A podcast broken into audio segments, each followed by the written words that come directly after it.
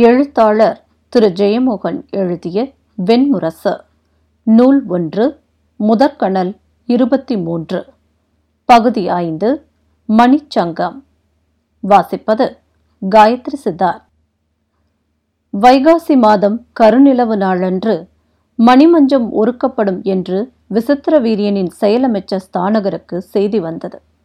செய்தியை கொண்டு வந்த சத்தியவதியின் தூதன் ஒற்றை வரி குறிக்கப்பட்ட ஓலையை அழித்துவிட்டு வணங்கி விடை பெற்றான். சிந்தனையுடன் அந்த ஏட்டை மீண்டும் மீண்டும் வாசித்தார் ஸ்தானகர்.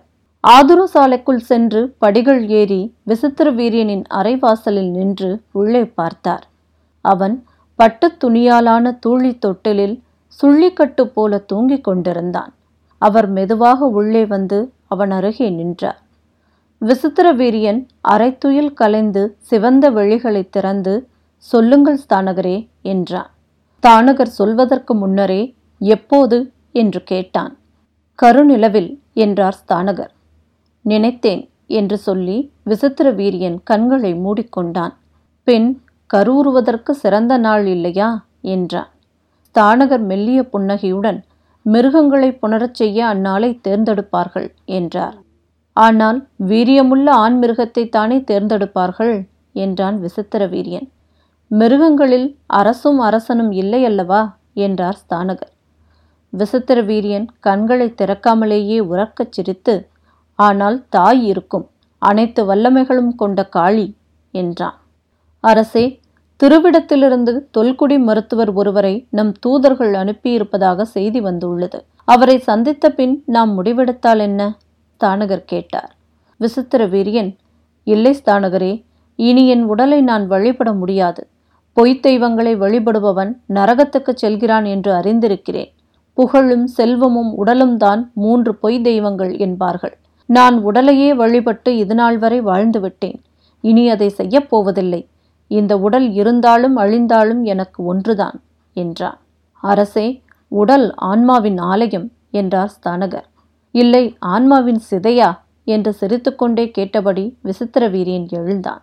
அரசியல் விவாதத்துக்கு வேதாந்தத்தை பயன்படுத்துவதற்கு வேதவியாசரின் அனுமதி உண்டா என்று தெரியவில்லை என்றார் ஸ்தானகர்.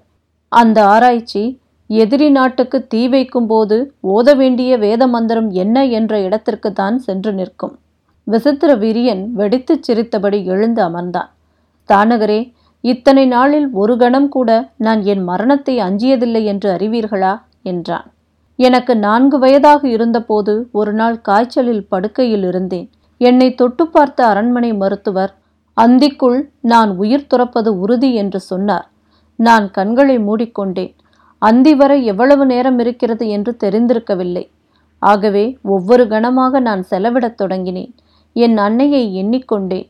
அவள் வலுவான கரங்களையும் விரிந்த விழிகளையும் கண்முன்னால் கண்டேன். என் தமையனின் அழகிய முகத்தையும் இறுகிய சிலையுடலையும் அணுவணுவாக பார்த்தேன். நான் உண்ட இனிய உணவுகளை பார்த்த அழகிய மலர்களை கேட்ட இனிய இசையை என ஒவ்வொன்றாக எண்ணிக்கொண்டே இருந்தேன்.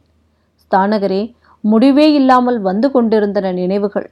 எவ்வளவு அதிகமாக வாழ்ந்துவிட்டேன் என்று பிரமித்து போய் கிடந்தேன். அந்தியில் அரண்மனையின் நாழிகை மணி ஒலித்தது. இரவு வந்தது. என் நினைவுகள் முடியவில்லை. மேலும் மேலும் நினைவுகள். காலையொளி பளபளக்கும் இலைகள் இளங்காற்றில் மகரந்த பீடம் குலையும் மலர்கள் காற்றில் சிறகுகள் பிசிறிய பறவைகள். எவ்வளவு வண்ணங்கள் ஸ்தானகரே! ஒரு பறவையின் சிறகிலேயே எத்தனை வண்ணங்கள்! ஒவ்வொரு வேளையிலும் அவை மாறுபட்டு கொண்டிருக்கின்றன.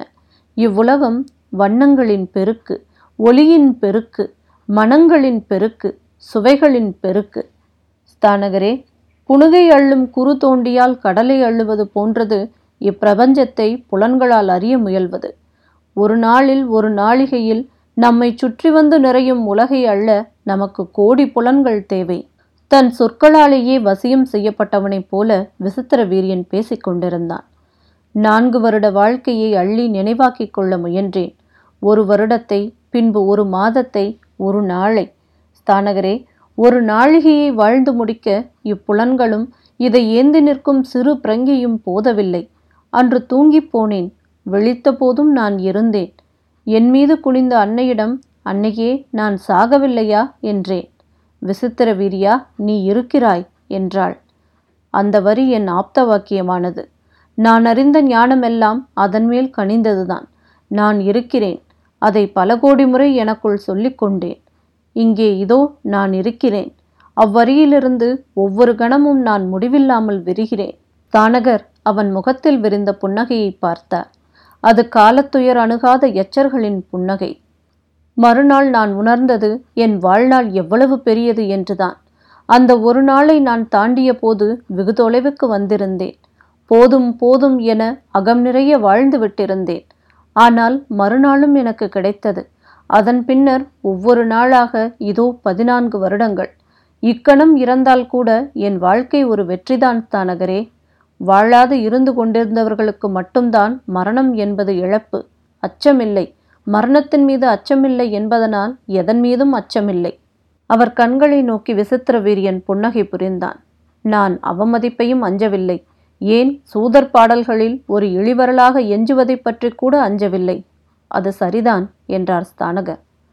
மாவீரராக இருந்தால் விதியின் இழிவரலாக எஞ்சலாம்.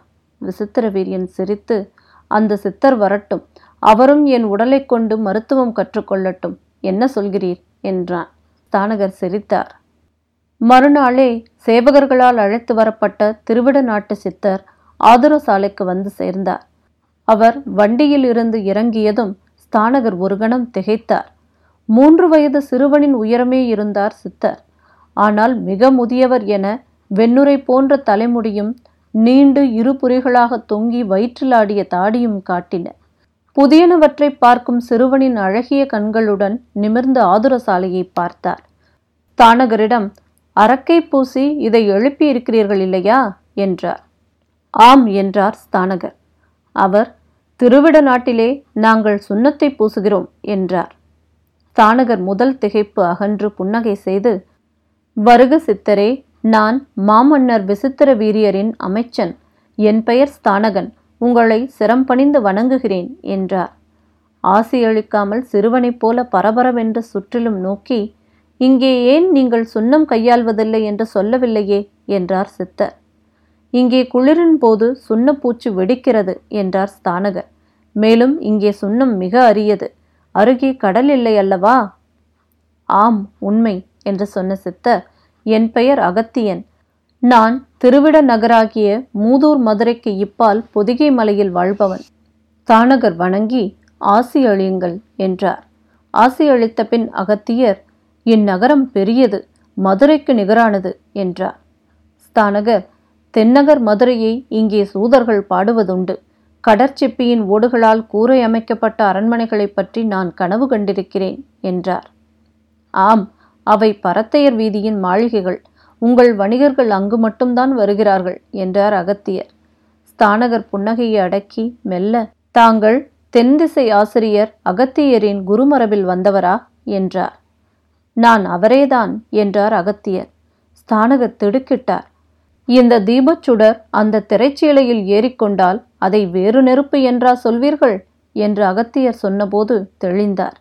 அகத்தியர் இங்கே நீங்கள் என்ன வகையான மதுவை அருந்துகிறீர்கள்? என்றார். பழரசங்கள் சோமம். அவையெல்லாம் சாரைப்பாம்புகள் நான் ராஜநாகத்தை பற்றி கேட்டேன். ஸ்தானகர் திகைத்து அப்படியேதும் இங்கே இல்லை என்றார். அகத்தியர் தென்னக மதுக்கள் சிலவற்றை செய்ய நான் உங்களுக்கு கற்றுத்தருகிறேன் என்றார். சித்தர் படிகளில் தாவி தாவி ஏறினார். இந்த படிகளை நான் விரும்புகிறேன். இவை நான் ஏறும்போது அதிக ஒலி எழுப்புகின்றன. பாண்டியன் கல்லால் படி கட்டியிருக்கிறான். நான் ஏறிச் செல்வது எனக்கே தெரியாது. திரும்ப படிகளில் தாவி கீழே வந்து கையை தட்டியபடி மீண்டும் மேலே சென்றார். நான் என் நோயாளியை பார்க்கலாமா? என திடீரென்று அவர் கேட்டபோதுதான் ஸ்தானகர் அவர் மருத்துவர் என்னும் நினைவை அடைந்தார். சித்தரே தாங்கள் உணவுண்டு இளைப்பாறலாமே தங்கள் சேவைக்கு என்னை அனுமதிக்க வேண்டும் என்றார். நான் இரவில் அன்றி இளைப்பாறுவதில்லை. தாவரங்களிலிருந்து மட்டுமே காய்கனிகளை புசிப்பேன். ஓடும் நீரையே அருந்துவேன். மர நிழல்களிலேயே துயில்வேன். எனக்கு எவரும் பணிவிடைகள் செய்ய வேண்டியதில்லை என்று அகத்தியர் சொன்னார். எனக்கு நானே பணிவிடைகளை செய்து கொள்வேன். விசித்திர வீரியன் அறைக்குள் அகத்தியரை ஸ்தானகர் அழைத்துச் சென்றார். அரசன் எழுந்து வந்து அவர் பாதங்களில் பணிந்து வணங்கினான். ஆசியளித்த பின் அகத்தியர் ஒன்றும் பேசாமல் அந்த அறைக்குள் நடந்து சுற்றி பார்க்கத் தொடங்கினார்.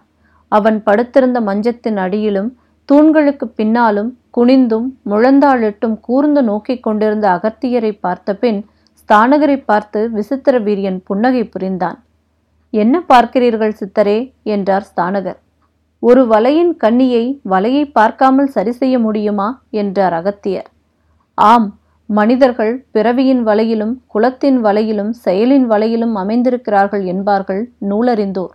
என்று சொன்ன ஸ்தானகரிடம் அகத்தியர் சுட்டு விரலை காட்டி கோடி வலைகள் கோடானு கோடி வலைகள் ஒவ்வொன்றிலும் கோடானு கோடி கன்னிகள் முடிவிலியையே அதில் ஒரு கன்னி என்று சொல்லலாம் என்றார்.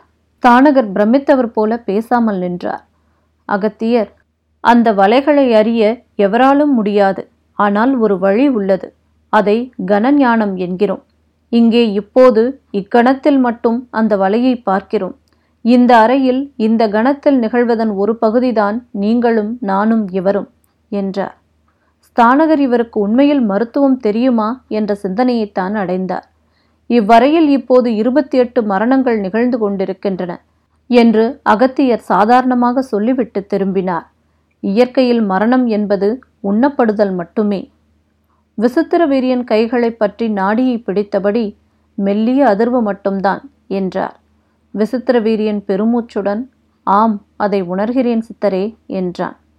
மிக மெல்லிய சிலந்தி வலை மிகச்சிறிய சிலந்தி அது தன்னுள் இருந்து தன்னை எடுத்து தாவி தாவி நான்கு திசைகளையும் இணைத்து கொண்டே செல்கிறது. அதில் உதிர்ந்த ஒரு நீர்த்துளி அந்த வலையில் அதிர்ந்து கொண்டிருக்கிறது.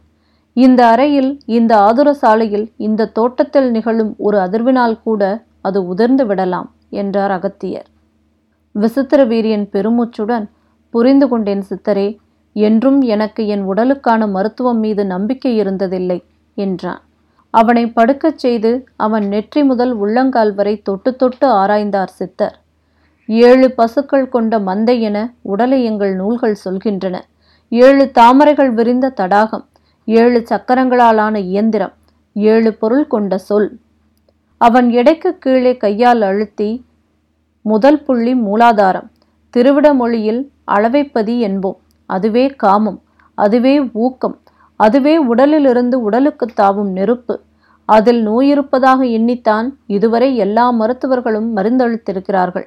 ஆனால் அது வல்லமை கொண்டிருக்கிறது. ஆகவேதான் இளவரசர் வண்ணங்களை விரும்புகிறார் ஒளிகளை ரசிக்கிறார் உணவை சுவைக்கிறார். மூலாதாரத்தில்தான் வாழ்க்கையை அழகாக்கும் மூன்று தேவதைகள் வாழ்கிறார்கள். காதல் கொள்ளச் செய்யும் பிரேமை ஒவ்வொன்றையும் அழகாக்கும் சைதன்யை ஒவ்வொன்றையும் அன்றே அக்கணமே என்று காட்டும் ஷிப்ரை. தானக அப்படியென்றால்? என்று ஆரம்பித்ததை பொருட்படுத்தாமல் அகத்தியர் தொடர்ந்தார். அன்னத்தை அனலாக்கும் சுவாதிஷ்டானம் வல்லமை கொண்டிருக்கிறது. காற்றை உயிராக மாற்றும் மணிப்பூரகம் நன்றாக உள்ளது. ஆனால் விசித்திர வீரியன் மார்பை தொட்டு குருதியை வெம்மையாக்கும் அநாகதத்தில் அனலே இல்லை. ஈசான ருத்ரன் குடிகொள்ளும் ஆலயத்தில் மங்கிய விளக்கு மட்டும் எரிந்து கொண்டிருக்கிறது. ஸ்தானகர் என்ன செய்வது சித்தரே? என்றார். இது விதிப்பயன். ஏற்றிய விளக்கிலிருந்து அனல் வந்து சேரவில்லை என்றார் சித்தர். விசித்திர வீரியன் புன்னகையுடன் எழுந்து வணங்குகிறேன் சித்தரே தாங்கள் இங்கேயே இருந்து என்னை இதமாக வழி அனுப்பிவிட்டு செல்ல வேண்டும் என்று கோருகிறேன் என்றான். அகத்தியர் ஆம் அதுவே மனம் முதிரும் நிலை. ஒரு துளி உதிர்வதற்கு அப்பால் இதில் ஏதும் இல்லை. இத்துளி இங்கே இவ்வடிவில் இந்த ஒளியுடன் இருப்பதென்பது நிகழ்வுகளின் தகவெனும் முடிவின்மையில் ஒரு கணம். துளியென வந்தாலும் அது முடிவிலா நீர்க்கடலேயாகும். அக்கடலை உணர்ந்தவன் துளி உதர்வதையும் கடல் எழுச்சியையும் ஒன்றாகவே பார்ப்பான் என்றார்.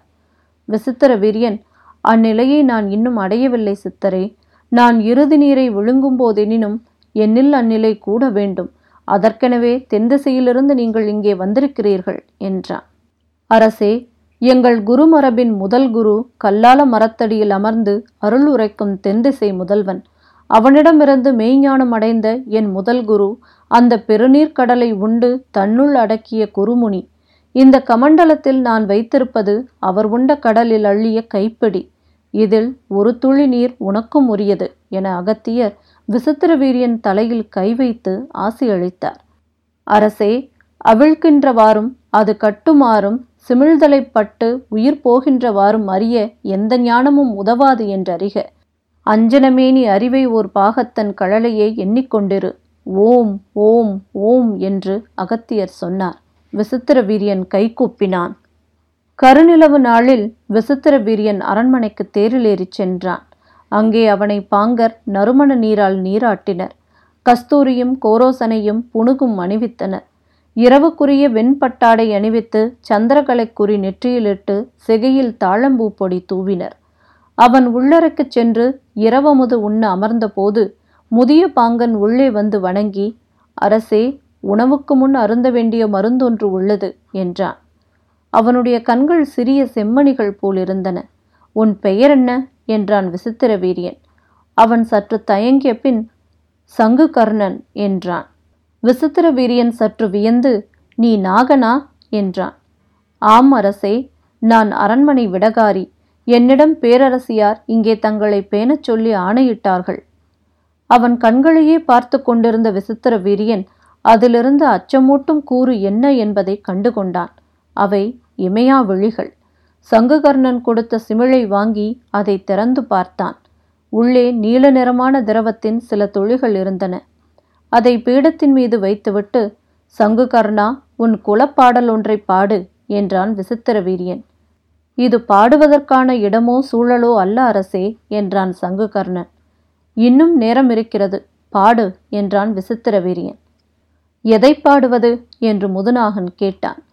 இக்கணத்தில் உன் குலமூதாதையர் உன் சொற்களில் எதை கொண்டு வந்து வைக்கிறார்களோ அதை என்று விசித்திர வீரியன் சொன்னான். சங்குகர்ண முதுநாகன் தரையில் அமர்ந்தான்.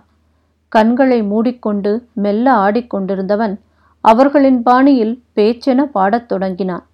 அரசே ஏழு காடு ஏழு மலைக்கு அப்பால் நீலமலை உச்சியில் ஒரு இருண்ட பெருங்குழி உள்ளது. அது ஆயிரம் காதம் ஆழம் கொண்டது. அதற்குள் சேரும் சகதியும் நிறைந்திருக்கும். சேற்றில் வளரும் கிழங்குகளும் சிறிய கனிச்செடிகளும் மட்டுமே அங்கே வளரும். அதன் ஆழத்தில் இருட்டுக்குள் ஒளியே செல்வதில்லை. தீரா கடனுடன் இறந்தவர்களுக்கும் தீரா சினத்துடன் இறந்தவர்களுக்கும் தீரா துயரில் இறந்தவர்களுக்கும் விண்ணிலிருக்கும் மூதாதையரின் உலகில் இடமில்லை என்பதனால் அவர்களை பாடைகட்டி தூக்கி வந்து அந்த குழிக்குள் போட்டு விடுவார்கள். முன்பொரு காலத்தில் ஒரு பெண் கணவன் மீது கொண்ட தீரா வன்மத்துடன் உயிர் துறந்தாள். அவளை மூதாதையர் ஏற்கவில்லை என்பது அவள் அருகே இருந்த தீபம் அணைந்ததிலிருந்து தெரிந்தது. அவளை தூக்கி கொண்டு சென்று அந்த பெருங்குழியில் போட்டு விட்டார்கள். அரசே அவள் வயிற்றுக்குள் குழந்தை இருந்ததை அவர்கள் பார்க்கவில்லை. குழியில் விழுந்த இறந்த உடலை திறந்து வெளிவந்த குழந்தை அங்கேயே மூன்று வயது வரை வாழ்ந்தது. ஒரு நாள் பெருமின்னல் ஒன்று வெட்டிய போது மேலே வானம் இருப்பதைக் கண்டது. அங்கே ஏறிச் செல்ல அது விரும்பியது. ஒவ்வொரு நாளும் குழியின் விளிம்புகளில் தொற்றி ஏற முயன்று கொண்டிருந்தது. அவ்வாறு நான்காண்டு காலம் அது முயன்று தோற்ற போதிலும் நம்பிக்கையை இழக்கவில்லை. ஒரு நாள் இடியோசை கேட்டு பயந்த பாதாள பெருநாகம் ஒன்று அக்குழிக்குள் தன் வாளை விட்டுக்கொண்டு படுத்திருந்தது. குழந்தை அந்த நாகத்தின் உடலில் தொற்றி ஏற முயன்றது. நாகத்தோளின் வலுவழுப்பில் சறுக்கிச் சறுக்கி விழுந்து கொண்டே இருந்தது. அவ்வாறு எட்டாண்டு காலம் அது சறுக்கி விழுந்த பின்னர் நாகப்பாம்பிடம் ஒரு வரம் கேட்டது.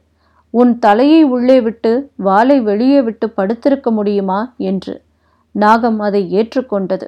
குழந்தை அந்த நாகத்தின் திறந்த பெருவாய்க்குள் தானே புகுந்து கொண்டது.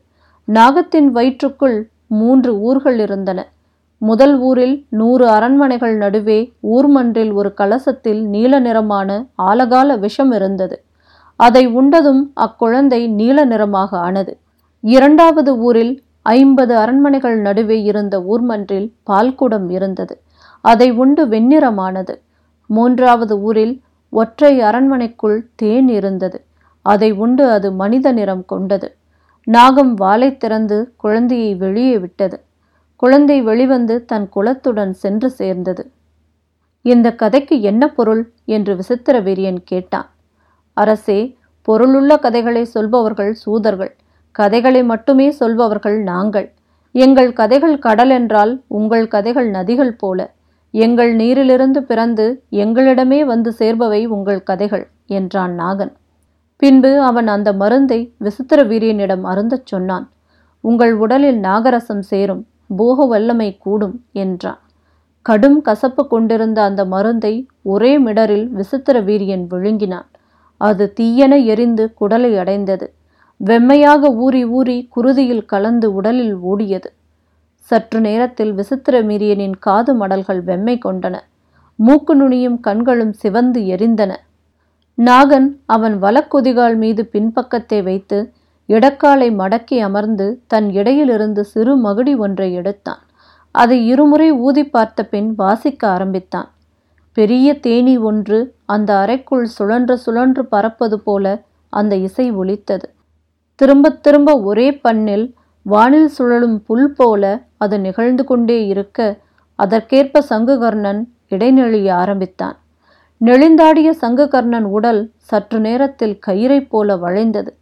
படமெடுத்தாடும் நாகம் போல அவன் தரையில் வளைந்து சுருண்டு எழுந்து தழல் போல ஆடி குழைந்தான். மகுடி அவன் கையிலிருந்து விழுந்தது. அரை நடுவே எழுந்து கைகள் படமாக இரு கட்டை விரல் நுனிகளில் நின்றாடினான். அவனுடைய இமையா மணிக்கண்கள் விசித்திர வீரியனை பார்க்காமல் அப்பால் நோக்கின. என் பெயர் சங்குகர்ணன். வானமென கருத்து விரிந்த என் அன்னை கத்ரு நான் விரிந்து வந்த முட்டையை பிரியமுள்ள கண்களுடன் குனிந்து நோக்கி என்னை அவ்வாறு அழைத்தாள். காலங்கள் என் மீது காற்றென ஒழுகிச் செல்கின்றன. அரசே கேள். நான் அழியாதவன். என்னை குருகுலத்து இளவரசன் அர்ஜுனன் என்பவன் காண்டவ வனத்தில் எரிப்பான். அவன் பெரும்பேரன் ஜனமேஜயன் என்பவன் என்னை சர்ப்பசத்திர வேள்வியில் எரிப்பான். நான் அழிவின்மையின் இருளிலிருந்து தோல் சட்டையை கழற்றிவிட்டு புதிதாக பிறந்தெழுவேன். மெல்லிய சீரல் ஒளிகளை விசித்திர வீரியன் கேட்டான். சாளர திரைச்சீலைகள் பாம்புகளாக நெளிந்தன. வெளியே நின்ற மரங்களின் அடிகளும் கிளைகளும் பாம்புகளாக மாறி நடமிட்டன. இலைப்பரப்புகள் படமெடுக்க தளிர்முனைகள் சர்ப்ப நாவுகளாக துடித்தன. அரைத்தூண்கள் கருணாக உடல்களாகின. பின் அவன் அமர்ந்திருந்த மஞ்சத்தின் கால்களும் நாகங்களாகின.